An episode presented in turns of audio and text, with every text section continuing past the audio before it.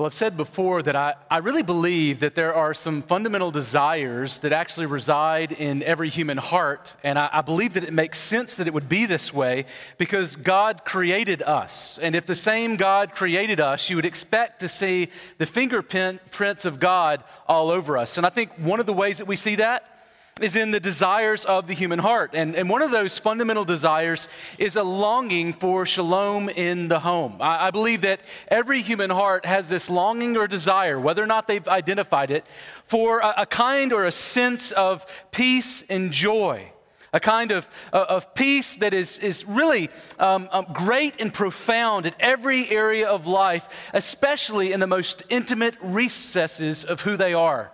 And, and I believe all of us have that. Now, I think that you can actually see this if you look at culture all around you. You can see this desire in many different ways. So, uh, for instance, you, you can see this politically. Uh, most recently, in the presidential election, you might remember that President Trump came up with a, a famous tagline or slogan that he was running over. Uh, and, and, he was running on this. He said, uh, basically, I, I want to make America great again. Now, you'll remember that people responded to that in different ways. So, there were some who, when they heard that, they were reminded of a former day when uh, they didn't feel like they were aliens in their own home anymore. It felt more like a homey place, and they wanted that place to come back. And they believed that the president was promising that he could actually do that. Well, there were others who uh, heard that same message and they were filled with all kinds of anger and rage because they remembered that as a time when there was a kind of privilege that was unfair towards some and there was also abuse towards others, weak and, and, minorities. And so, as they heard that, they said, I don't want to go back to your home if, that, if that's what home looks like. We, we also see this socially, don't we? Uh, I, my sister has actually uh, just started a business where she is helping people redecorate their homes. And one of the things that she often hears from people when they are working with her is, uh, I really believe this is my forever home. Have you ever heard that? Now, what do they mean by forever home? Well, I think they mean something like I'd like to have my grandkids here over for Thanksgiving. I'd like to die in this home, which technically isn't forever, but uh, it's their forever home. Uh, you see this happen in other ways. I mean, I mean if you think about it, uh, we see this desire for a home uh, even in Phoenix. I mean, just think about it. We have four and a half million people, and how many people have noticed that it is exotic to find a native? Anybody? Like, if you actually find somebody that is from Phoenix, it, it's like unheard of. You're like, wow, you've actually been here from the beginning, like 60 years ago. And, and most people have, have not been. In fact, most people are here, but they would consider home somewhere else. And if you notice that there's often this longing of, am I in the right place or I should be at home, which is maybe not here. This is often this pursuit of home. And let's not forget the way that nostalgia can, can take a role in this, even in the lives of Christians. Uh, how many of you uh, have been this person, are this person, or know someone who might be an older Christian who uh, remembers the glory days of a church? And uh, they look at those glory days and they remember about how everything was perfect. People didn't sin back then. Everybody dressed perfectly.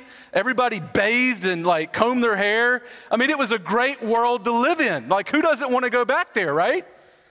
And, and yet they're discouraged because they feel like they can never get back to that place. And more and more, year by year, they feel like they're visitors in their own home and they're wondering if they can ever get back to that place that feels so familiar.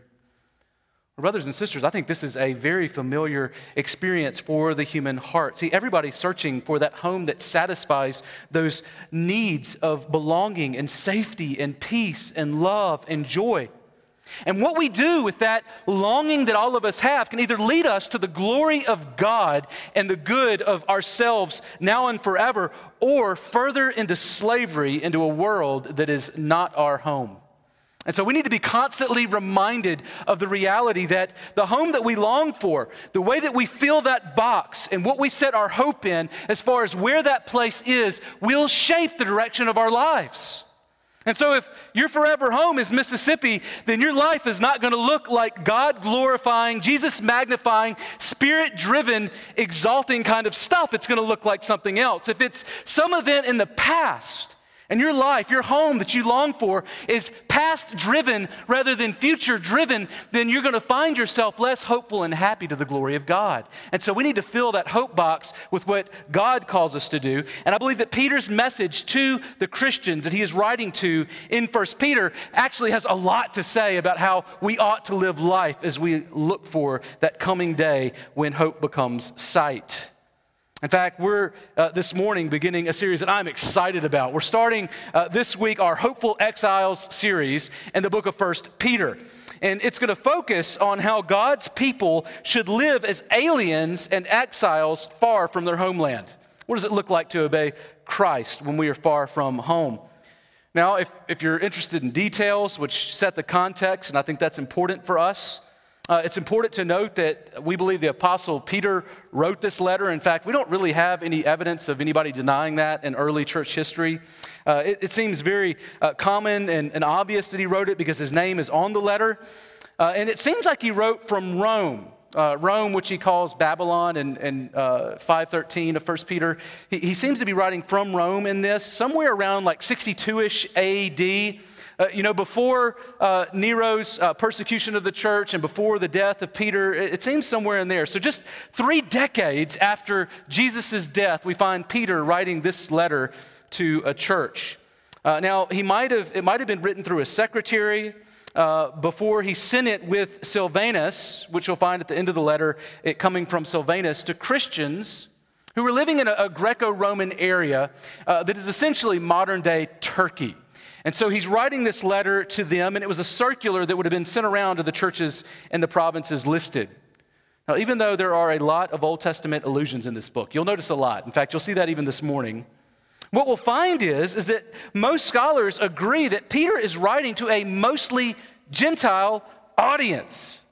A, a, group of people who faced the struggles of everyday life as they tried to live out their Christian faith in a land far from home and far from God.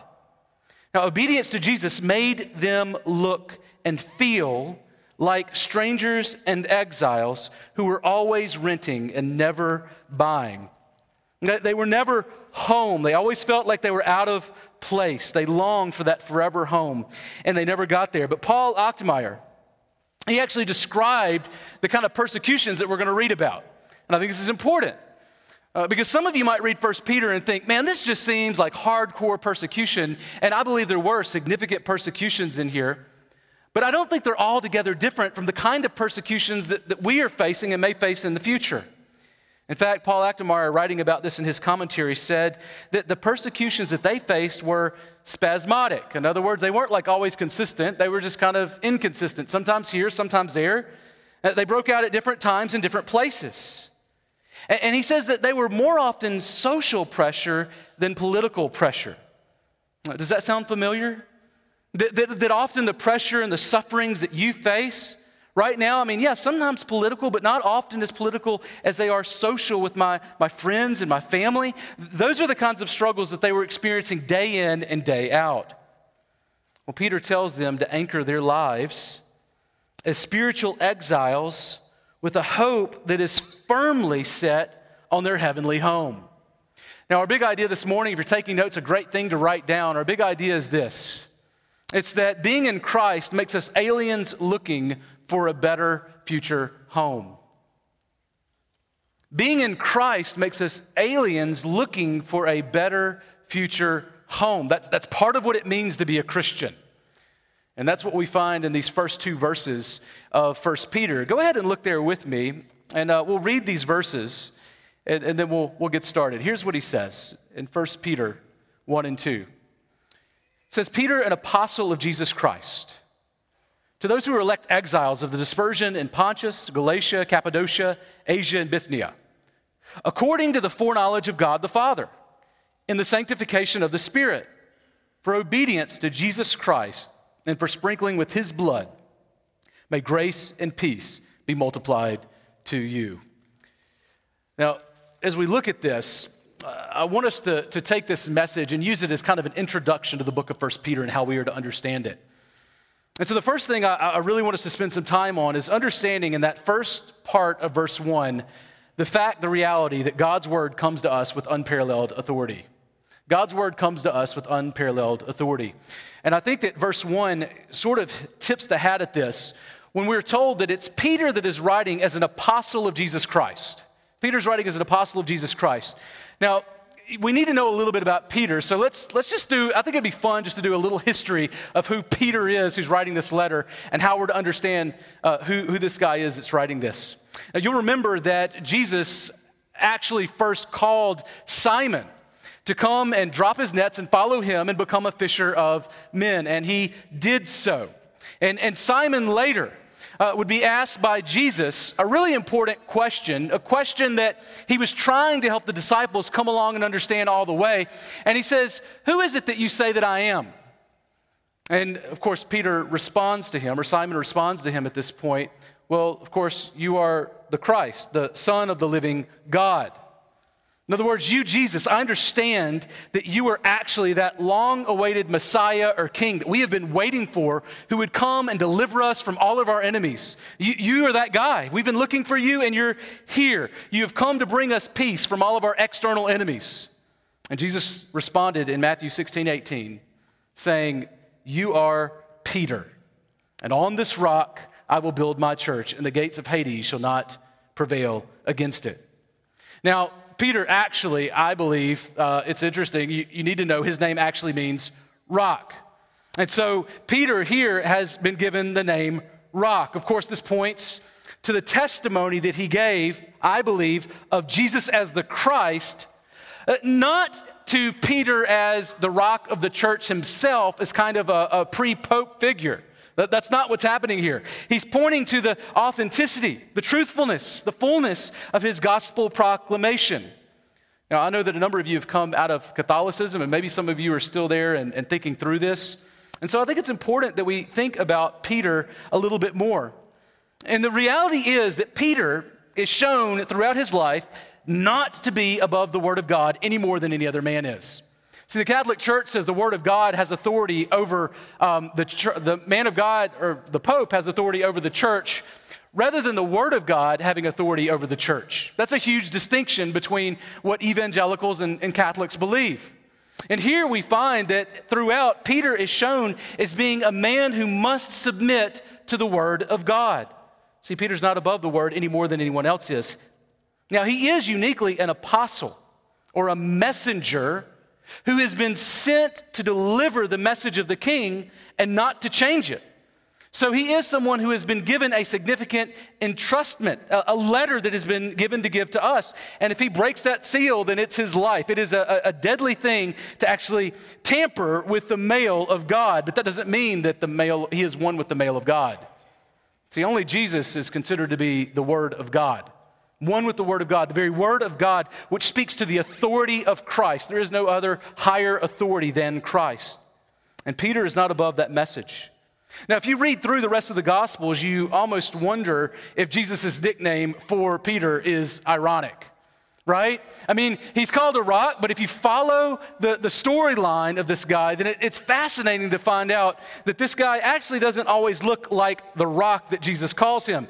In fact, I looked it up. I said, there's got to be a word for whenever your name like means the opposite of like what it seems to, to mean. And, and there is, there's a word. It's a big word, a rarely used word. It's called anaptronym. You'll, you'll hear that? That's your word of the day. Anaptronym. Isn't that fun? You, you come and you learn other stuff and anaptronym. I won't use other words like that. But it's a weird word. It means a person's name describes something clearly different than what we are. And here Peter is called rock, but doesn't he look less like a rock than, than he actually is? It's kind of like Frank Beard, who for a long time was the only member of ZZ Top who didn't have a beard, right? Like, it's kind of like, that's ironic. And here's Peter being called the rock upon which Christ will build his church. Did you ever notice how it's just a few verses later that Jesus looks at Peter, who responds to Jesus saying that I must go and I must die for you and I must be raised again on the third day? Peter says, No, never let it be. I won't let this happen. And do you remember what Jesus says right after he calls him the rock? He calls him Satan. Get thee behind me, Satan. For your mind is set on things below, not things above. Like you need to get your, your, your thoughts straight. See, Peter was, uh, I think, a lot like me, like quick to speak and slow to think, and so often really slow to get it, to get the point. And I believe this is a good illustration of Peter in total. He's zealous enough to step out of the boat in the storm, but he lacked the faith not to sink to the bottom like a rock. And he often heads the list of his disciples. In fact, he was invited to join the sons of thunder up on the mount to see the transfiguration apart from the rest of the disciples. He's one of the three that got to see Jesus reveal his glory as he was with Elijah and Moses. And as he's looking, he's like stuttering, stammering. He doesn't know what to say. And he says, uh, uh, You know what, Jesus? I'll build tents for all of you so that we can recognize you. And as he's talking, he got shushed by God the Father. Have any of you ever been shushed by God the Father? Like, that's that's Peter. If anybody would get shushed by God the Father, it's Peter. And it's like, let me just interrupt, okay? Before you say something even dumber. Like, here's the deal This is my beloved Son with whom I am well pleased. He is unique from Moses and Elijah. They don't even begin to compare with who he is. They're here to witness his greatness, his glory. And yet, you don't even understand as you're in the presence of the Son of God what it is that you're looking at. You'll remember that Jesus later would tell Peter, and he would tell the disciples how their shepherd would be struck yet again. And he said that the sheep would be scattered. They'd be scattered. And Peter responds, though they fall away, all of them because of you. Peter says, I will never fall away. And Jesus responds, He said, Truly, I tell you, this very night before the rooster crows, you will deny me three times. To which Peter says, and, and I'm paraphrasing here, Nope, not going to happen. And what does Peter do? Well, we find that just hours later, he's denying Jesus three times, beginning with a young girl. And he denies that Jesus is the Christ, just as Christ had said. See, he looks mostly like a rock when John beats Peter in a foot race to the empty tomb. That's when he looks like a rock. And we see a couple of, I think, important realities here as we are looking at Peter. It's not to demean Peter because he is an apostle of the faith. His words are the scriptures. Uh, we put our faith and rest them in his eyewitness account of who Jesus is. But the Bible is nowhere trying to say that this man is not a normal man who has been called out by God to receive an extraordinary message about who God is. And if you're a non Christian, I, I, think that this message of Peter, it really needs to, to, to sort of haunt you, and you need to have an answer for this very question. What is it? What is it that would cause a coward like Peter on the day of Jesus' death abandons him and runs from him like a coward into the courageous preacher of the gospel who preached to anyone who would hear to the point that he even was martyred for his faith? What changes a guy like that? I mean, we could say the same thing about Paul, who is an expert in the Hebrew religion and language. And, and, this was a man who actually was seeking to kill Christians, and then something happened that changed him into a great preacher of the Word of God, who he himself also went to his death for the message of Jesus Christ. What is it that must have changed for Peter in that empty tomb that caused him to recognize? That his life and his, his cowardice was not founded in reality, but instead, what Jesus had done was actually something that ought to create courage in him for who God is. You know, I believe it's the resurrection. I mean, only a resurrection could account for the kind of switch and turnaround that we find in a man like Peter. And I'm just wondering if you've done justice to looking at the truth and the veracity of Jesus Christ being raised from the dead. Because, catch this, if Jesus is raised from the dead, then that changes everything. And if Jesus has been raised from the dead, then you ought to give your life to figuring out whether or not he really has been raised from the dead. Well, I'm here to tell you that he has. He changes lives, and he can change yours. But the resurrection not only is important in that, but we also find that Peter is important for another reason. Notice that Peter is an apostle a word that means messenger, sent by Jesus with a message about Jesus. See, God's word has authority over Peter, but Peter is not the unique earthly manifestation of Christ. There were other apostles. In fact, if he was a hope, I'm just curious how Paul can come and confront him in Galatians 2 and say, hey, you, have not been standing up to the Judaizers like you should. You have not been truly applying the gospel as you ought. And if that's Peter the Pope, then how is it that he got it so wrong? And how is it that he can be held to account? Well, it's because the Word of God had authority over Peter and over Paul and over you and over me. See, God's word has authority over us. And Jesus alone is the word of God which speaks of his authority over us. So this gospel message could even correct the messenger, Peter. And Peter learned that the gospel actually calls us to be elect exiles. Did you see that? In verse 1, he goes on to say that we are elect exiles, Christians are. And notice what he says there. He says that he is writing this to those who are elect exiles of the dispersion in Pontus, Galatia, Cappadocia, Asia, and Bithynia.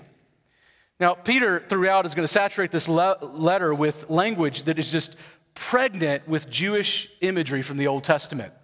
So he's going through, he's using words that would have tipped them off to Old Testament ideas. And here we see three of them right up front. He calls them elect exiles of the dispersion. So uh, we, we should just look at each one of those so that as we're going through this letter, we understand how it is that he's understanding them. See, what's fascinating is, is if you really want to understand a letter or a book of the Bible, it's great to start with the introduction. And this introduction, I think, is framing the way that we understand this letter. But here's what he says first, that they are elect. Now, elect is an, an adjective that's describing uh, the exiles, but it, it, seems to be emphatic here so that it's really focusing on the nature of these exiles and they're being elect or chosen. Now, I, I think that when we see this word elect, it might be a little bit confusing because many of us have grown up in a democratic culture. And so when we think about elections, we might have a different image than what is being portrayed here. So, for instance, like you might be thinking when you think about an election about some kind of scenario where um, you know uh, you decided that you were going to go and start sort of putting yard signs in yards talking about why you ought to be sort of chosen to be part of god's team because of look at all the things that you can do. Or maybe you're thinking that i gave a really good impassioned plea for all the reasons that god ought to love and like me. Or maybe you're thinking to yourself that there is some sense in which we need to campaign with God, putting before Him all of the successful and good things that we have done. But that's not at all the way that we see election practiced in the Bible. In fact, the way that the Bible speaks of election is that it's God's initiative in choosing a people to enter into covenant relationship with Him. It's God coming and, and, taking the initiative to come and pursue and to seek us. So in the Old Testament, elect describes Israel's special status as the people chosen by God. In fact, God says his choosing looks upside down according to the world's standards. Uh, I love the image that he gives in Deuteronomy 7 6 to 8. Here's how God gives his people a pep talk. You ready? Here's what he says in Deuteronomy 7 6 to 8 to his people, Israel. He says, For you are a people holy to the Lord your God. The Lord your God has chosen you to be a people for his treasured possession. And out of all the peoples who were on the face of the earth, it was not because you were more in number than any other people that the Lord set his love on you and chose you. For you are the fewest of all people. But it is because the Lord loves you and is keeping the oath that he swore to your fathers. I mean, I don't think he could be any more clear, both about the, the extent of his love for them, right? You are my treasure. And yet at the same time, and it's not because of you. what a great like combining of ideas. Like treasure, but not because there's intrinsic value in you, it's because of who I am. Right? You're the fewest, and yet I loved you and treasured you. And, and even if he wants to give some sort of like far ground of his love, it's like, oh, your forefathers, but still not you. Promises I made in the past, I'm keeping here in the present. That's the nature of God's choosing and electing love. God chose Israel. Now, this reminds me a little bit of The Sandlot, which is the best movie ever. And I don't know if you've uh, seen this movie, but it's a great movie. If you haven't, I don't know what rock you've been under, but, but it's a great movie. You should watch it. Can pastors recommend movies? That would, I think that's a good one. But in that movie, we've got this character. His name's uh, Scott Scotty Small, and he is uh, moved to a new town. He's away from home, he's in a new town. And he meets this guy, Benny the Jet Rodriguez, right?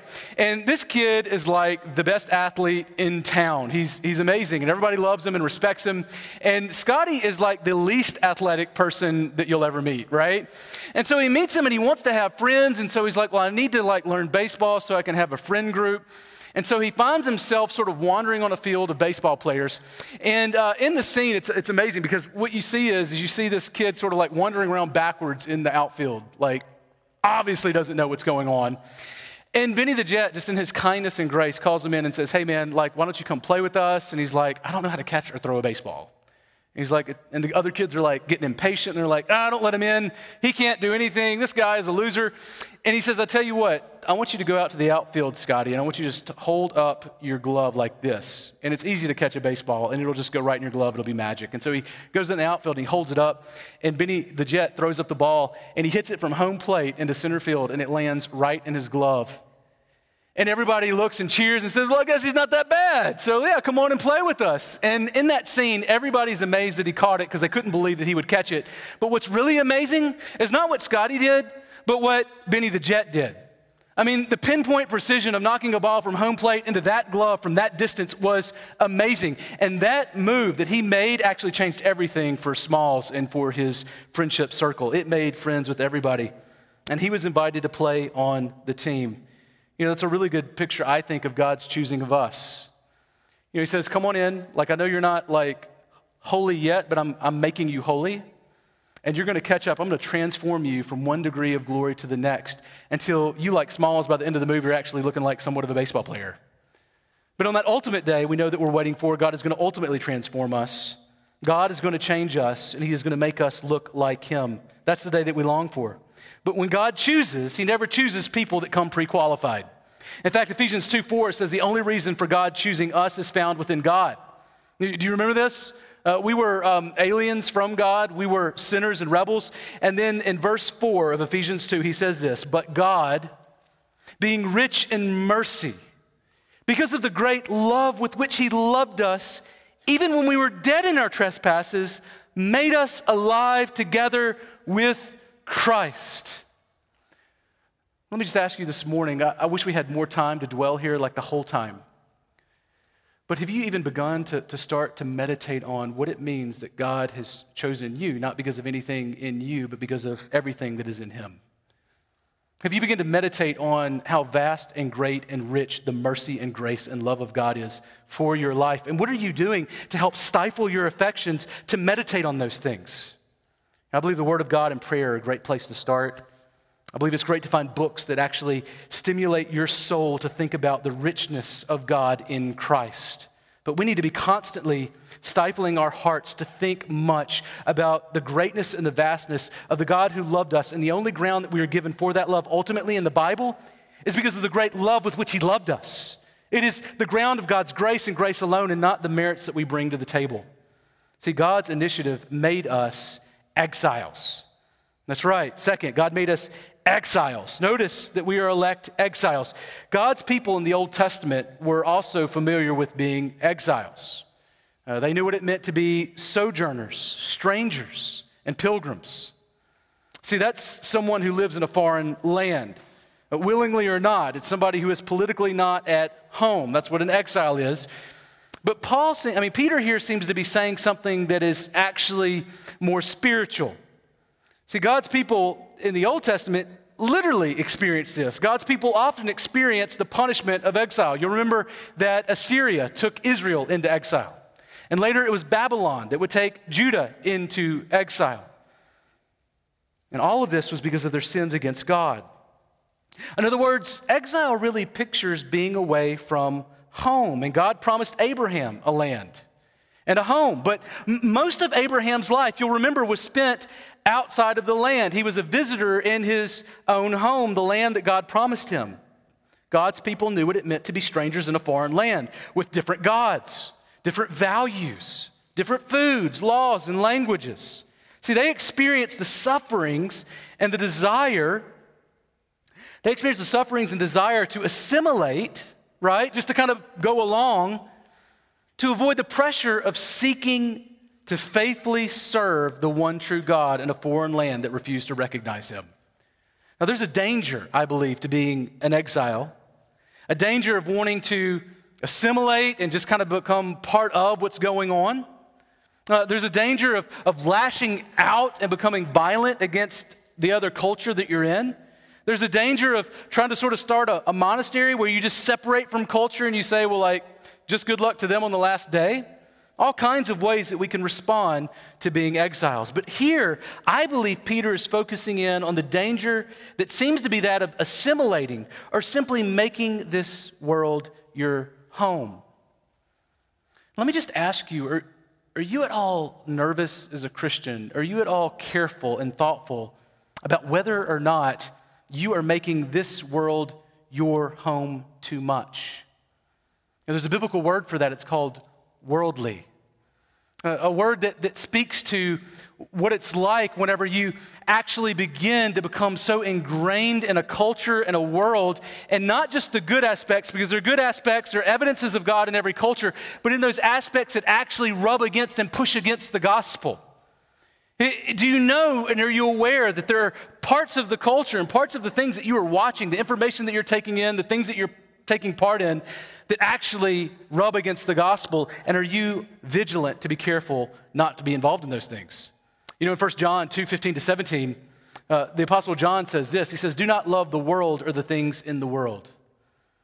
If anyone loves the world, the love of the Father is not in him, for all that is in the world, the desires of the flesh, the desires of the eyes, the pride of life, is not from the Father, but is from the world.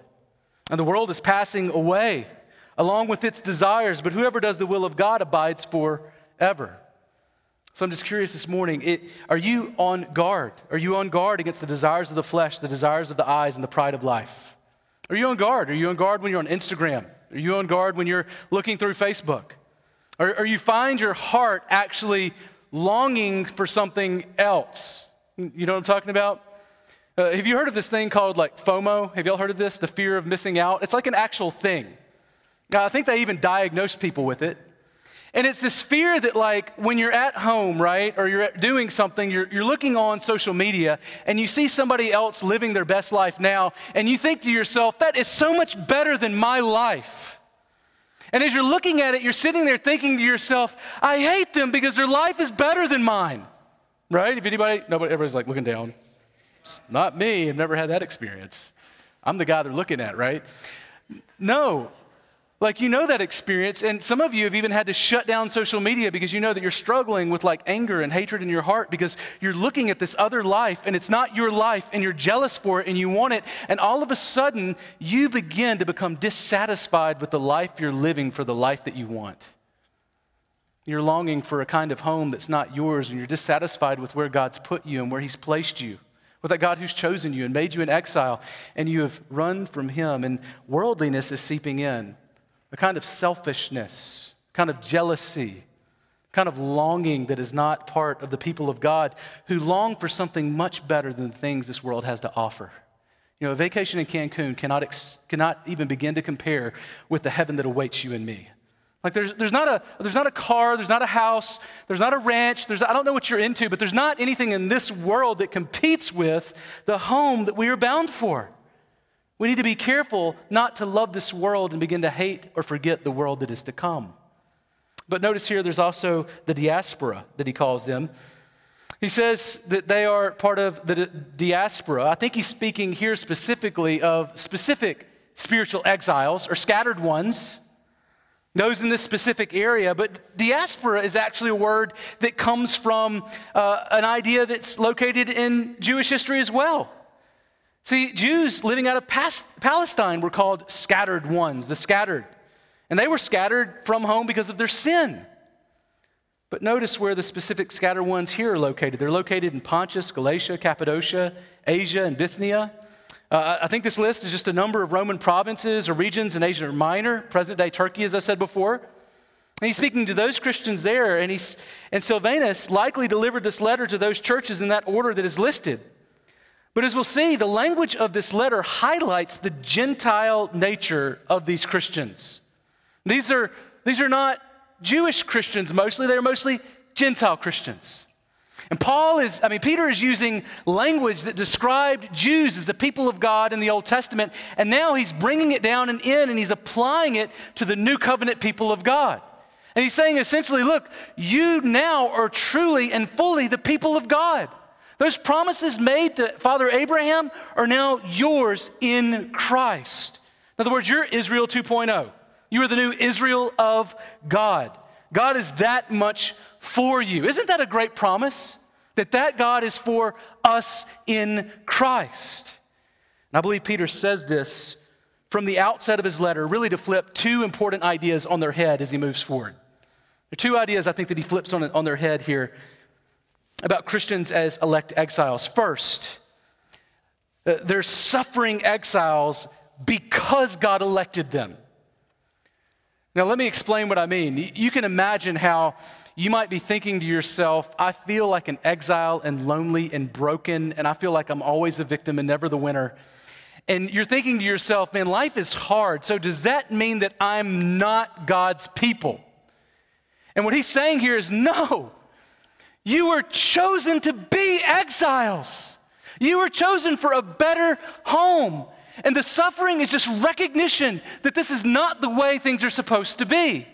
So that it's not that your suffering is like, you know, kind of like disconnected from being chosen, but actually it's part of being a Christian and experiencing what it means to be in Christ, fulfilling the sufferings of Christ. See, their suffering as spiritual exiles in a foreign land doesn't deny their identity as God's people, it verifies it.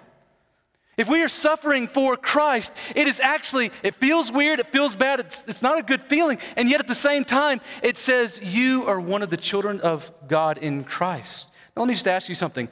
Have you ever found yourself in a place where suffering, you're suffering, I don't know if it's like a hospital room or maybe you've lost a job, maybe you've got a kid who's sick or hurt, uh, maybe you have a broken relationship, but you're, you're in this suffering, a unique kind of suffering and you begin to ask yourself whether or not God really loves you. I don't know if that's you, but I've, I've, had those questions. They do shoot through my mind sometimes, and I have to attack them with the Word of God.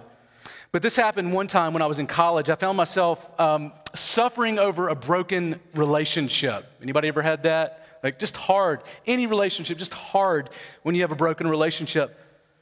And I ended, I ended it to seek more of God, but I quickly regretted it and found myself wondering if this was the way that the Christian life was supposed to feel. You know, kind of like God is most glorified in me when I am most dissatisfied with Him.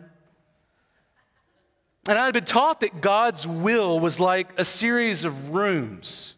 Now, this is not true, but but God's will is kind of like a series of rooms with a lot of doors. And so you, you want to choose a door to walk through, and then there's another room full of doors, and you have to make a choice and walk through another door, and another door, and another door. And you continue to go through doors, and you're hoping that every time you choose the right door. Because if you do, then you get God's like best life now, plan A for your life. But if you walk through one wrong door and then another and then another, then eventually you get so far from God's ideal plan for your life that there's no coming back. And I just wondered had I walked through one, two, too many wrong doors, and I was just destined to be sad for God. My suffering had led me to think that I'd gotten so far off track that I couldn't get back to a truly meaningful life where that God was for me. But catch this. I have two big problems that cause me to struggle suffering faithfully as a stranger. Because God doesn't give up on his children. If we are chosen, he chose us before the foundations of the world was laid. But here, here are my problems, my true problems. One is I don't like to suffer. Like, I don't like to suffer at all. I, I don't, not even a little bit. I'm not good at suffering. It's not something that I feel like I was built well for. I don't like not to be accepted by my peers. I don't like to be, to, to have this feeling far from home or being like an outsider. I don't like sin, and I, I don't like how hard it is to defeat sin. I do grow weary in doing good, just left to myself.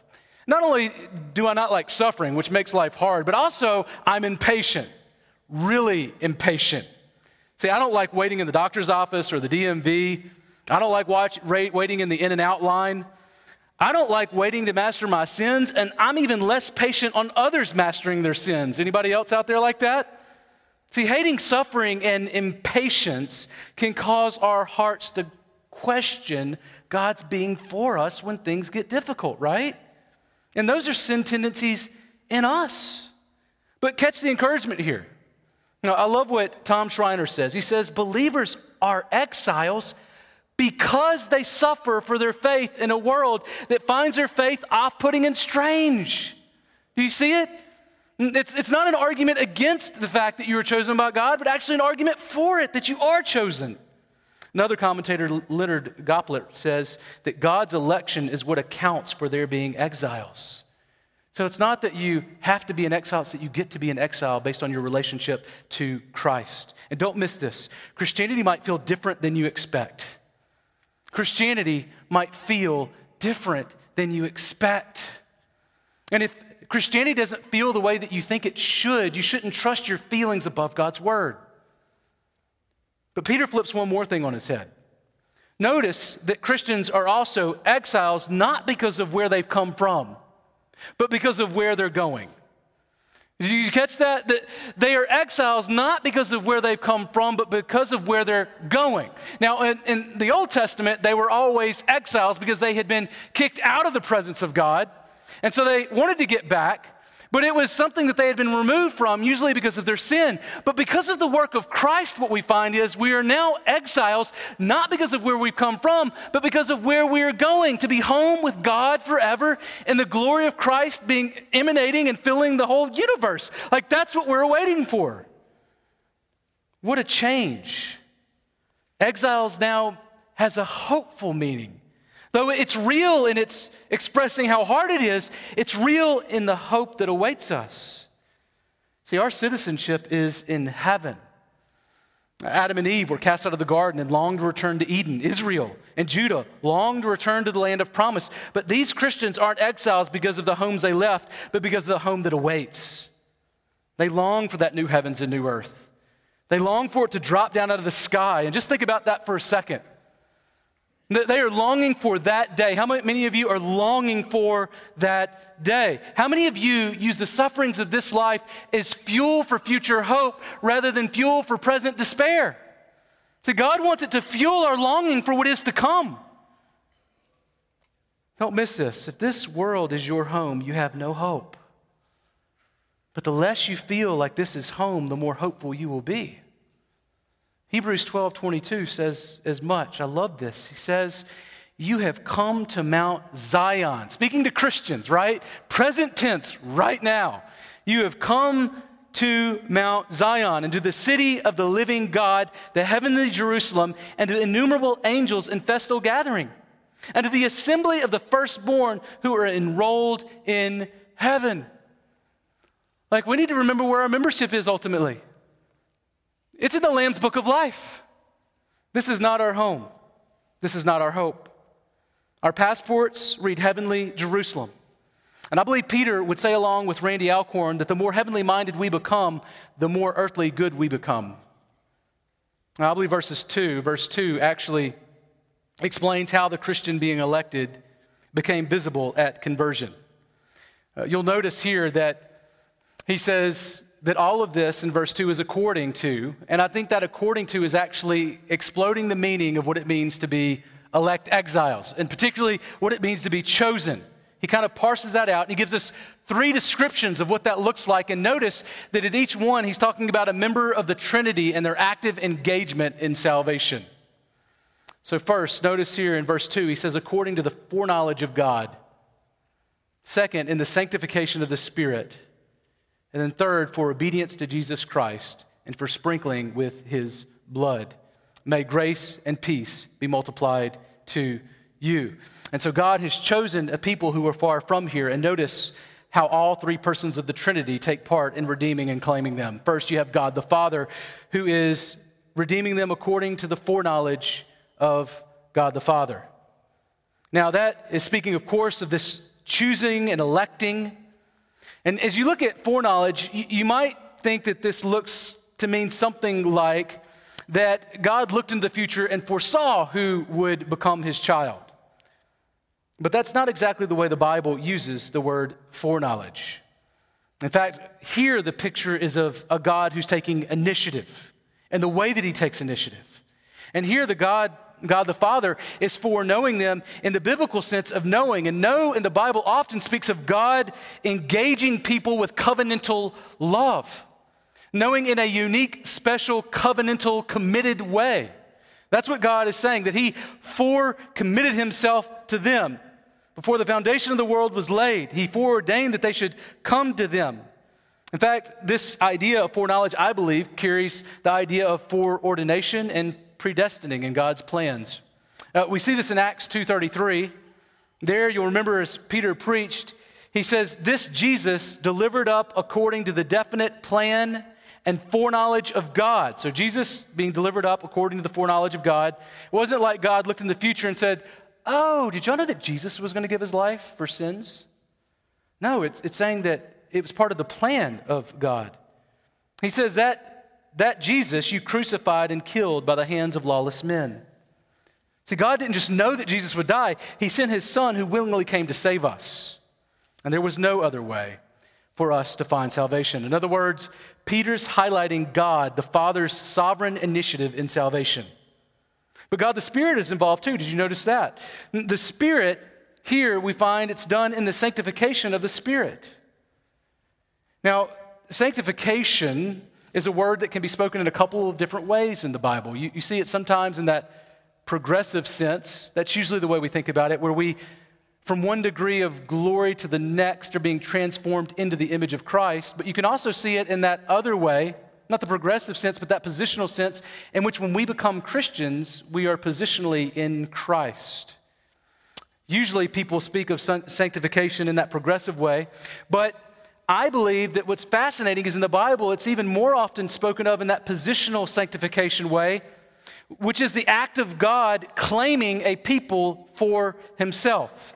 And in the New Testament, when people receive the Holy Spirit, He is actually regenerating them and causing them to be born again as believers in Christ. And in doing so, He is consecrating or setting them apart to be used by God to make God known. In other words, I take this actually here to speak of God the Spirit making us holy at conversion positionally. He has made us a new people, a holy people who bear his name. So when they heard the gospel, these Christians, the Spirit sanctified them, bringing them to faith. But God the Son took part as well. Notice that it is for obedience to Jesus Christ and for sprinkling with his blood. Now, not surprisingly, I believe this line points back to another Old Testament text.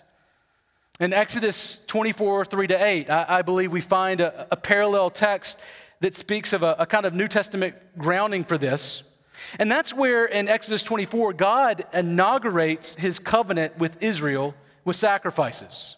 And that included the sprinkling of blood, first on the altar, and, and then he would make promises, and uh, the people would uh, make promises of obedience to God, and then Moses would sprinkle them with blood.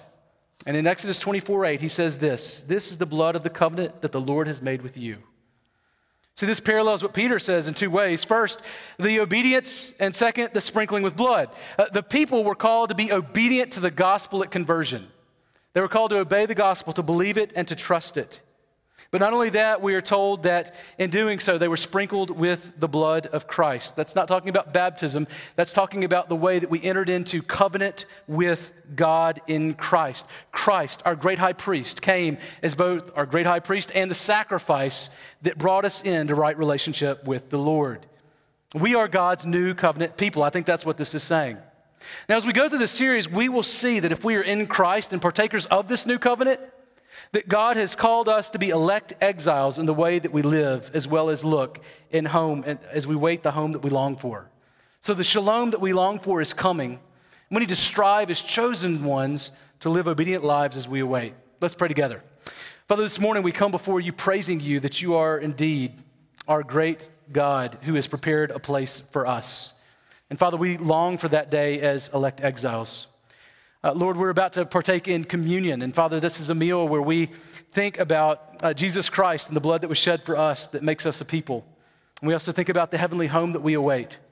So, Father, we pray that, like, as we come to this table, that you would do business in our hearts, that you would reveal our sins, that you would cause us to repent of those, and Lord, that you would make us more like your Son, Jesus Christ. It's in the great name of that Son that we do pray. Amen.